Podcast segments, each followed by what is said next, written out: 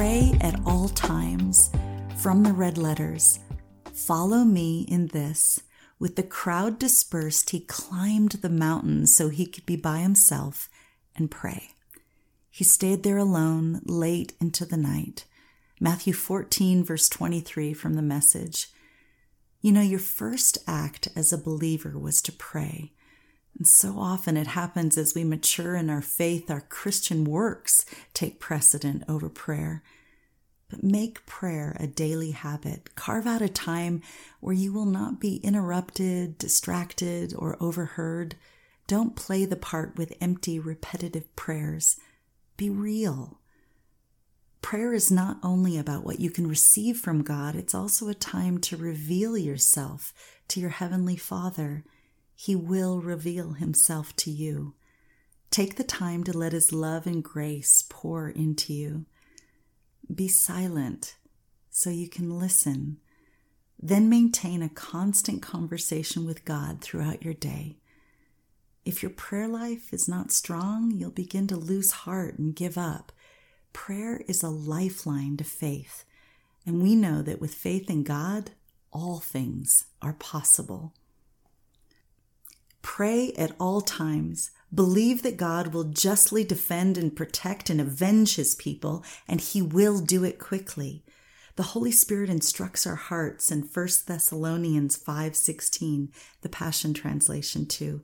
Let joy be your continual feast. Make your life a prayer. And in the midst of everything, be always giving thanks, for this is God's perfect plan for you in Christ Jesus. This is God's perfect plan for you. The prayer of a righteous person is powerful and effective, and you are the righteousness of God in Christ Jesus. James 5:16. He hears you. Let's pray. Father, I come to you. My heart is turned toward you. You call me friend. I repent and you call me forgiven. I trust in you today and I will not trust in my own solutions. I pour every part of my heart out to you. I hear your voice in my heart. I receive your wise counsel today. Amen. One day, Jesus told his disciples a story to illustrate their need for constant prayer and to show them that they must keep praying until the answer comes. There was a city judge, he said, a very godless man who had great contempt for everyone. A widow of that city came to him frequently to appeal for justice against a man who had harmed her.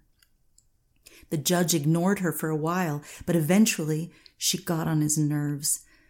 I fear neither God nor man, he said to himself, but this woman bothers me. I'm going to see that she gets justice, for she's wearing me out with her constant coming. Then the Lord said, if even an evil judge can be worn down like that, don't you think that God will surely give justice to his people who plead with him day and night?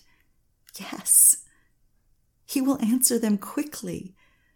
But the question is when I, the Messiah, return, how many will I find who have faith and are praying?